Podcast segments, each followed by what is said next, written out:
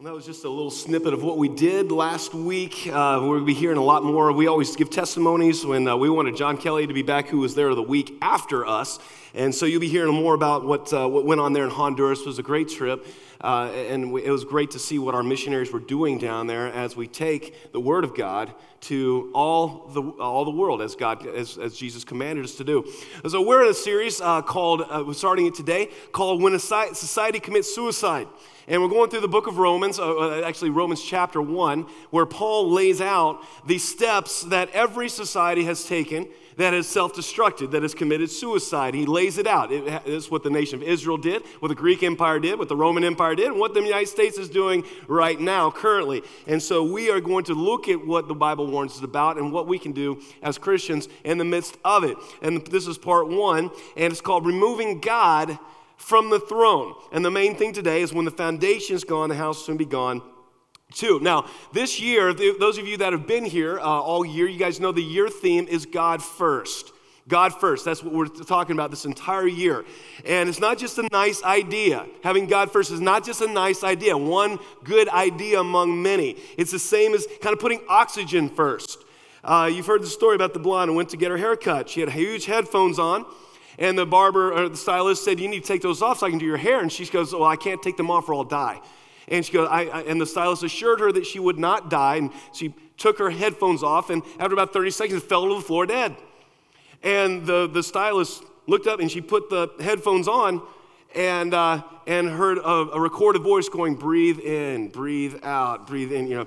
Uh, so, uh, you know, bl- the blonde understood something that she had to breathe in order to live. And our society needs to understand that without God, we die. We die, we commit suicide. How do we know that? Well, it's easy, it's nothing new. Uh, the Apostle Paul wrote about the steps society takes to self destruct Romans chapter 1. Like I said, Israel followed it, Greek Empire, Roman Empire, and America now.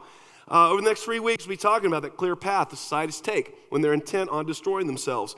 Uh, and, and so, uh, and what Christians can do. In the midst of it, this first thing that we find out in, in Romans chapter 1, verse 18 through 20, he says this that we have no excuse for this. We have no excuse. We can't plead ignorance, is what Paul says here. The wrath of God is being revealed from heaven against all the godlessness and wickedness of the people who suppress the truth by their wickedness, since what may be known about God is plain to them, because God has made it plain to them. For since the creation of the world, God's invisible qualities, his eternal power and divine nature, have been clearly seen, being understood from what has been made so that people are without excuse. Okay, so the first thing is we cannot plead ignorance. God, uh, the Bible clearly says that we know who God is. There's a consciousness within us. We were made to know God. And so we have no excuse. We can't plead ignorance for this kind of stuff. Okay? And that's why Paul is writing this to warn us. We can't, we can't say, well, we just didn't know. We didn't, you didn't tell us. It's not, not a valid thing. So the step, first step here is that what Paul describes is that the society that commits suicide is just gets God completely wrong. That's step one, getting God completely wrong. Verse 21 says this For although they knew God, they, meaning us, they neither glorified him as God nor gave thanks to him, but their thinking became futile and their foolish hearts were darkened. So, the first mark of a society committing suicide is, the, is kind of a perversion of the concept of God. Now, interestingly enough, a society commits suicide will not deny God. They will continue to say they believe in God. They may even continue to go to church. But the God they claim is nowhere near the God of the Bible um, as, as Paul wrote in 2 Timothy, having a form of godliness but denying its power. That's going to characterize a church in a society committing suicide, having, having uh, a form of godliness denying its power. I saw an article about a pastor, and I use that term loosely. Uh, in, in, the Methodist Church. The, the, the, Methodist Church is the, the church that I grew up in, so I, I'm very close to it and everything. And this was an article that was shared with me and it's and, and if you guys see up here, uh, is the article is the Methodist Church's first drag queen pastor. God is nothing. What this person says. Uh, in a new poem, a gender bending minister for the nation's third largest denomination says that queerness is divine. In the article, and the next one, he speaks of God not as Father, Son, Holy Spirit, but rather as a source of queerness, describing him as nothing but a drag queen with a microphone of biblical effing proportions. Nothing, but if she were, she would be, yes, queening her way down the runways of Paris and Montreal, and nothing. But if she were, she would be a seamstress of divide couture, weaving together string theory and self portraits of the form to form the fiercest gowns of queer existence. Now, I'm an educated man, but I have no idea what that that means. I, I can't make head or tail of that. But like Paul said, their thinking became futile, their minds were darkened. And, and this is an apt description of what Paul says. They neither glorified him as God nor gave thanks to him. See, the, the, the, that, that pastor was, was perfectly willing to admit the concept of God, but they neither give thanks nor, uh, nor glorified him as God. Now, this is obviously a friend's person, and, and they need professional help. Uh, that's not mainstream.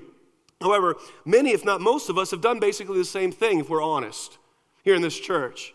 And, and, and, and we, we have done the same thing. Uh, see if any of these wrong perceptions of God exist in your life. Some of us think of God as the grandmother, just wanting everyone to be happy. Okay? Uh, that, that's the first wrong perception, just wanting you to be happy. Uh, W.H. Auden said this, and a lot of us have this as our uh, def- default mechanism. I like to sin, God likes to forgive. Really, the world is admirably arranged. Uh, this is the month where we're told, even by Christians, that God wants us just to love and accept everyone. This month, being Pride Month, that we're told that, that God just wants us to love and accept everyone. You've heard that. I had someone tell that to me. That that's what God wants us to do, to love and accept everybody. And, and I, I said, You don't really mean that. And he goes, Yes, I do. I said, No, you really don't mean that. I said, Human traffickers, I'm supposed to just accept them what they're doing. A child rapist, I'm, I'm, supposed to accept that. I'm, I'm supposed to just love and accept everyone. And he goes, oh, no, now, now that you're being silly. I said, no, so what you don't, you don't really believe that God wants us to love and accept everyone. You just want to be the one that chooses what is accepted. Okay? And God isn't a grandmother wanting everyone to be happy. See, the, the problem is, is, is you don't have to worry about me accepting. I, I, I'm not the one you have to worry about. My opinion means nothing. It's God's opinion that means everything. Okay? Don't fall for the misconception. God is not a grandmother just wanting everyone to be happy. He's the King of Kings and Lord of Lords. And He has dictated what we're supposed to do. We're supposed to, uh, we're supposed to do things His way, not our own way, just wanting everyone to be happy. That's misconception number one. The misconception number two, on the other side of the spectrum on, on this, is the sheriff just waiting for you to screw up. And those of you that are my age and older will understand this guy right here. Sheriff, who's that? Sheriff Buford T. Justice, absolutely, yeah. What we're dealing with here is a complete lack of respect for the law. A lot of us think that we got Sheriff Buford T. Justice chasing us, waiting for us to screw up, and, I, and, and waiting just to, to nail us, okay? That's the way a lot of people have grown up. I've had so many heartbreaking conversations with people that are not in church now because that was the image of God that they were given. That, that the second you screw up, you're done, you're toast. That is not the God that we understand from the Bible. That is not the God of the Bible. Uh, a, defective authority. See, there, there are people in here today. The reason you're here isn't because you love God, not because you see Him in, as an infinite treasure, but because you're afraid that God's just going to send you to hell. And, and, and, you fear his punishments. Or there, there, are others of you that are in here that, that don't really love God, but you really want what God can give you. You know, you, you, you, you enjoy the worship, you enjoy the fellowship, you enjoy the gifts that he gives you, but you're really not into God all that much. Okay? Listen, listen. A defective Lord can be followed because people fear their threats or want their, want their gifts. There were people in, in Stalinist Russia that did everything Joseph Stalin said, even though he's a totalitarian dictator, because they feared being sent to the gulag or they wanted a position in the party. So, guys, that's the way a lot of Christians are today. They, they, they, they fear God's punishments or they want his gifts, but they don't value him. That's, a, that's misconception number two. But the one that, that, that really hits home is this one the distant, disengaged father. Um, how many of y'all seen The Incredibles? One of my kids' favorite uh, lines in that is uh, when, when the, the kids are going crazy and uh, uh Elastigirl says, Bob, you need to engage. And Bob says in this very disinterested voice, Kids, listen to your mother. And my, my, every, every time I do that, my kids quote that to me. It's great. So, Uh, but yeah, th- this is basically what a lot of us think God is. He's the, he's the, the guy sitting there on the couch, disinterested, kind of conked out, and he's really not doing anything. Jesus told a parable in Matthew 24 about a landowner who went on a long journey and put, the, put a servant in charge of the household. He said, I want you to mow the grass. I want you to tend the, tend the garden. I want you to make sure, I want you to make repairs on the house. I want to make sure everybody's got food. You're in charge of the house. And at, at the beginning, the servant was doing great. He, he was mowing the grass, fixing the house, making sure everybody had food. But the, the, the owner of the house was gone a lot longer than he thought. And so he just kind of stopped mowing the grass, kind of stopped making repairs, started drinking, laying around. And then he began beating the other servants. And then all of a sudden, the landowner arrives and sees his house in disrepair. The grass is overgrown, the roof's falling in, the servants are all beat up. And there's his chief guy laying there, passed out, drunk on the, on the, on the bed. And Jesus says this and I quote Cut him to pieces and assign him a place with the hypocrites where there's weeping and gnashing of teeth. So, in other words, this servant thought that God was this bored, disinterested person. He wasn't really engaged. There wasn't really any consequence to not doing what God said.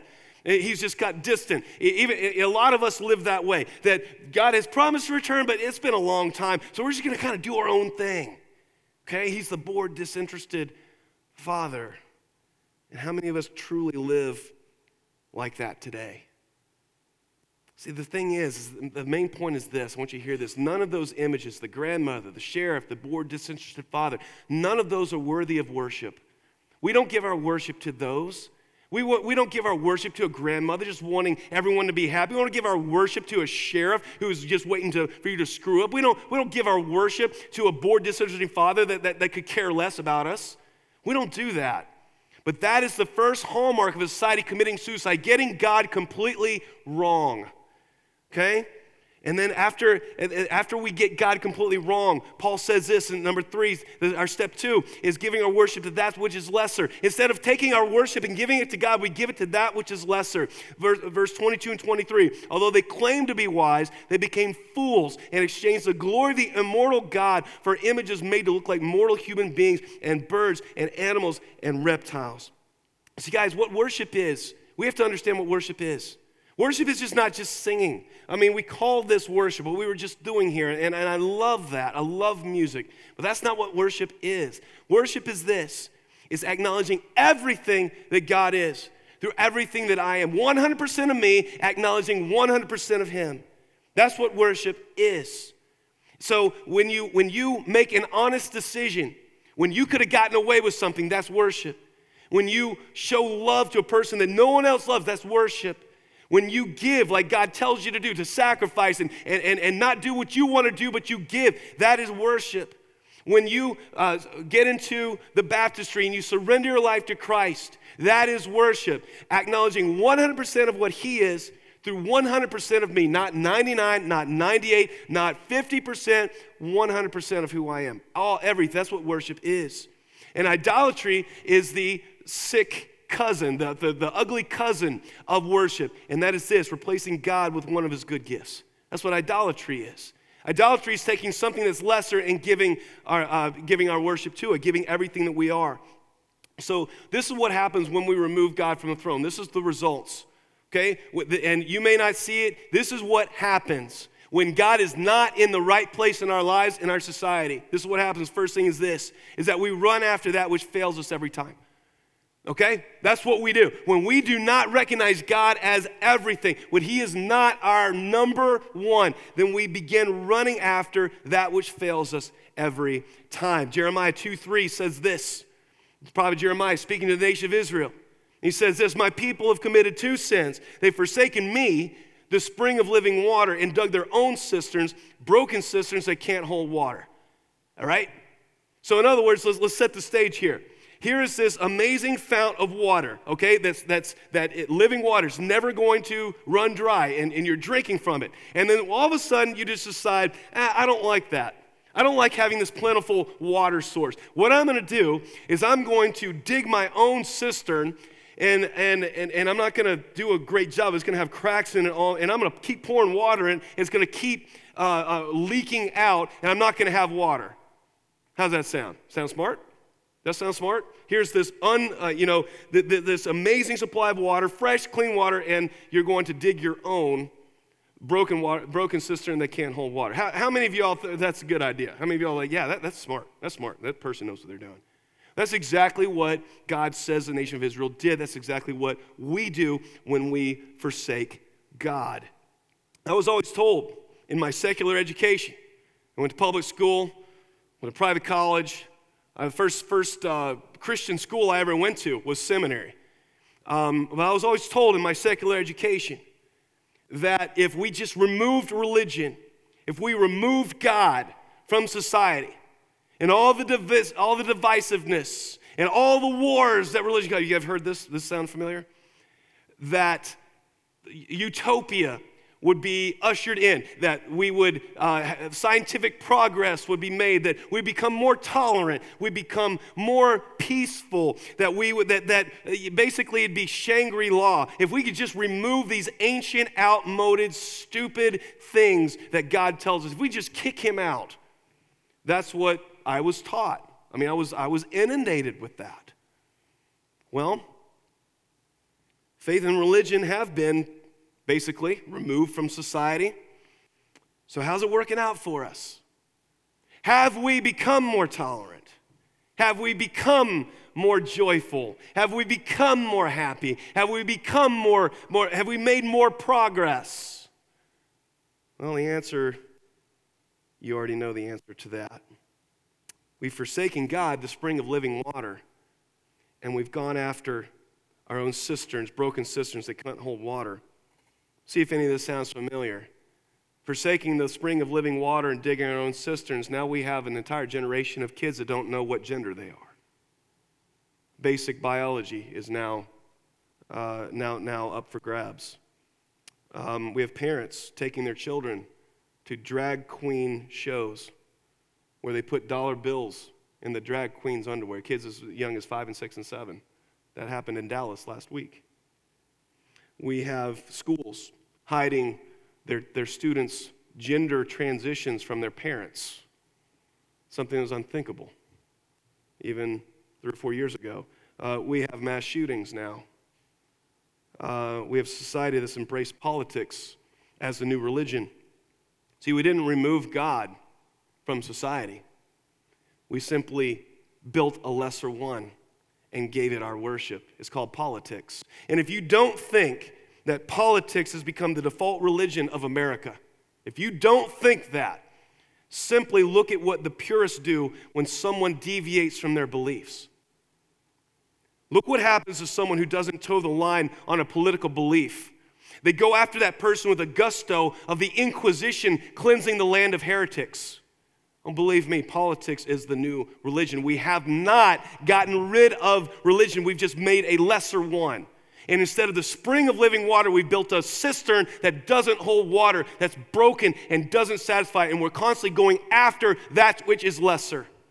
That's what happens when you remove God from the throne, from society. That's what happens when you remove God from your life. You don't become freer, you simply serve something else that doesn't satisfy. And that's seen time and time and time again. There's no such thing as the absence of God, there's, there's only a real God and a false God.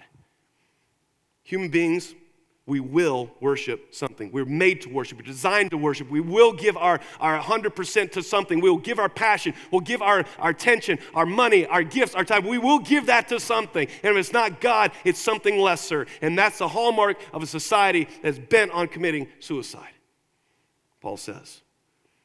Only question is will we worship the true God, spring of living water? Will we build for ourselves something lesser to worship, a broken cistern? And that's what a lot of us are doing today. We're doing that right now. We're, we're, we're in church this morning, we're online this morning, but our hearts are somewhere else.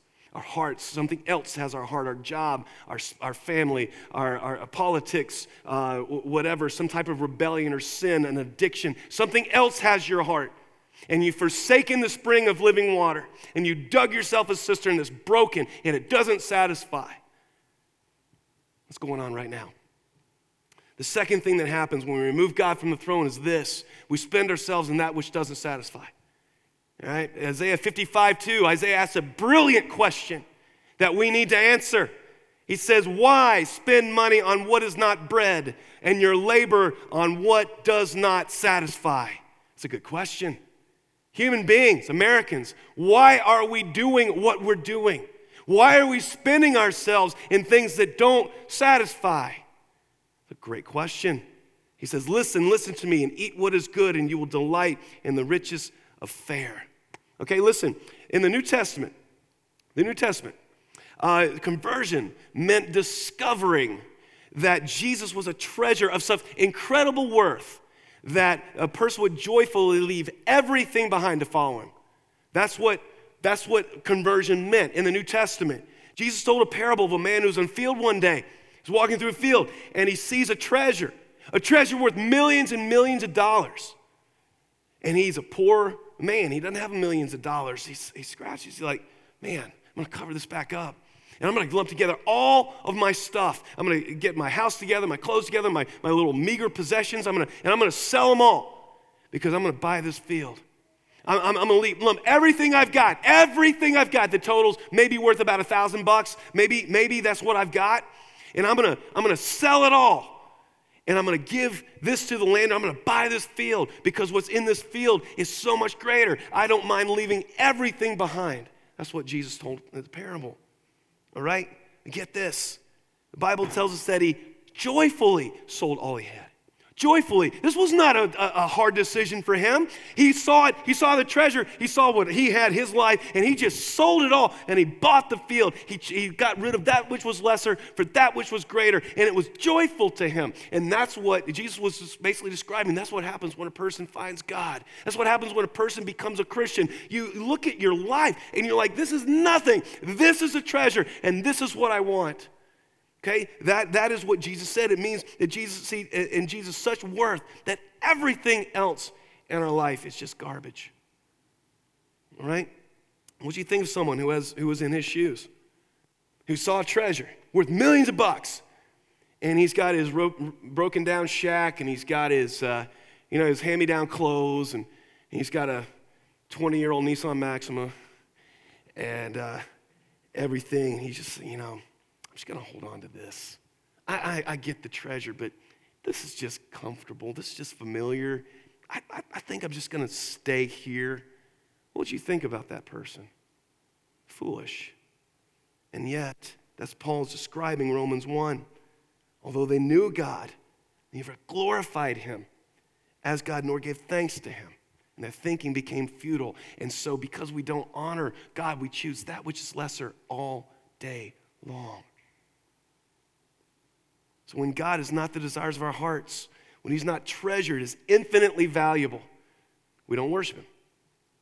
We give our worship to things that are lesser, things that don't satisfy. That leaves us high and dry. This week, there was an incredibly significant story that's kind of been buried in the mainstream news. Uh, a man drove from California to the house of Supreme Court Justice Brett Kavanaugh and wanted to kill him. He was arrested and found with multiple weapons and equipment and everything, planned on carrying out the assassination of a Supreme Court justice. I don't know if you guys saw that story or not. But here's the I took a, a screenshot of the news article, and in the highlight, it says this about the man who was arrested near Kavanaugh's home, a young man from California who said that in order to give his own life purpose, he intended to kill Kavanaugh. In order to give his life purpose, he needed to kill a Supreme Court justice. That is the mark of someone who has given himself to that which is lesser. Where do Christians find purpose? It's in God. But when God is removed from the throne, we have purposeless young men, purposeless young women wandering around, wanting some type of purpose. And this is the kind of stuff that results. A, a, a young man in politics, the new religion has, thinks that, that killing someone will give his life meaning and purpose. He's giving himself to that which is lesser. when God is, ama- God is, is open for everything. The third thing is this, is that we lose ourselves. We lose ourselves. Matthew 16, 26 says, What good would it be for someone to gain the whole world yet forfeit their soul? Or what can anyone give in exchange for their soul? What good is it, you all, to gain the whole world, to be wealthy, to, to have the, the, the big promotion, to have the, the nice car, to have everything if you forfeit your very self? It's a good question. I've said it many times before, and I'll say it again that you will be most fully yourself when you embrace God when you, when, when you move yourself off of the throne of your heart and you put God squarely there, you will be more fully yourself than ever before. See, guys, God loves you. He created you. He created all those things that you love. He created music. He created uh, uh, uh, your passions. He created your likes. He created all those things. Where do you think those things that you enjoy come from? They come from God. He put you. He put them in you for you to enjoy, for you to be yourself. Now, Satan and this world will try to corrupt that and pervert that and try to take what God has put in you and to use it for Satan's purpose and the world's purposes. They will do that. But uh, um, when you surrender to God and He's on the throne of your life, you will become fully you. You will become fully, you will be the person that God meant you to be. You will enjoy life so much more. I, I, I'm, I'm getting ready to have my 30th high school reunion and next month. And it's always interesting seeing my former classmates who knew me when I was not a Christian. And getting together with them is always interesting. And I, I, can remember some of the conversations that my former classmates, former soccer teammates, and everything, and I had about how Christianity was boring or, or this kind of thing. And I just, uh, when I was going to Honduras, I was just thinking to myself about the adventure of faith that God has sent me on. Since I became a Christian, I've, I've been on 13 foreign mission trips. I've been to Mexico, been to Chile, been to Honduras, been to Nepal, been to India. I've been all these places and, and, and, encountered all different types of cultures. I've had all different types, types of adventures, planning this church, stepping out, getting to know you guys, starting the, the jail ministry down there. All, it's been one huge adventure of faith. And I want to ask my classmates who would think Christianity, following Christ is boring, what they're doing. Ain't that that God, when, when, when I became a Christian, God sent me on the adventure of adventures. and It has been amazing because He designed me for adventure. He designed me for risk. He designed me to go and explore and create and things. Like, that's how He made me. And when I became a Christian, I was able to do all of those things in a non destructive way. I was, I was riding my motorcycle in the country a couple years ago, and I was on a country road. And I saw the strangest thing I've ever seen. I saw this beauty, you know, obviously it's Kentucky. We got so many beautiful horse farms and everything like that. Well, there's this huge pasture, and there were horses running, and it's beautifully kept. It was, it was nothing but greenest grass you've ever seen, house way off in the distance, uh, a, a, Kentucky fence that, uh, that, that was right there by the road. And it was trash day. So the, uh, the owner of the house had set trash out by the curb. And there was this thoroughbred, this beautiful thoroughbred, with his neck straining through the Kentucky fence to get the garbage. And I just thought to myself, that's us. Here is this amazing pasture, this beautiful pasture for this thoroughbred to run to his heart's content. There were plenty of mares there for him to do his thing. There was grass. There was everything he could possibly need in this beautiful pasture. And he wanted the garbage. He, the guy, he probably thought that fence was the most awful, horrible thing you could ever imagine because it was stopping him from getting the garbage. And I thought to myself, how many Christians, how many people is that? God has given us this amazing life.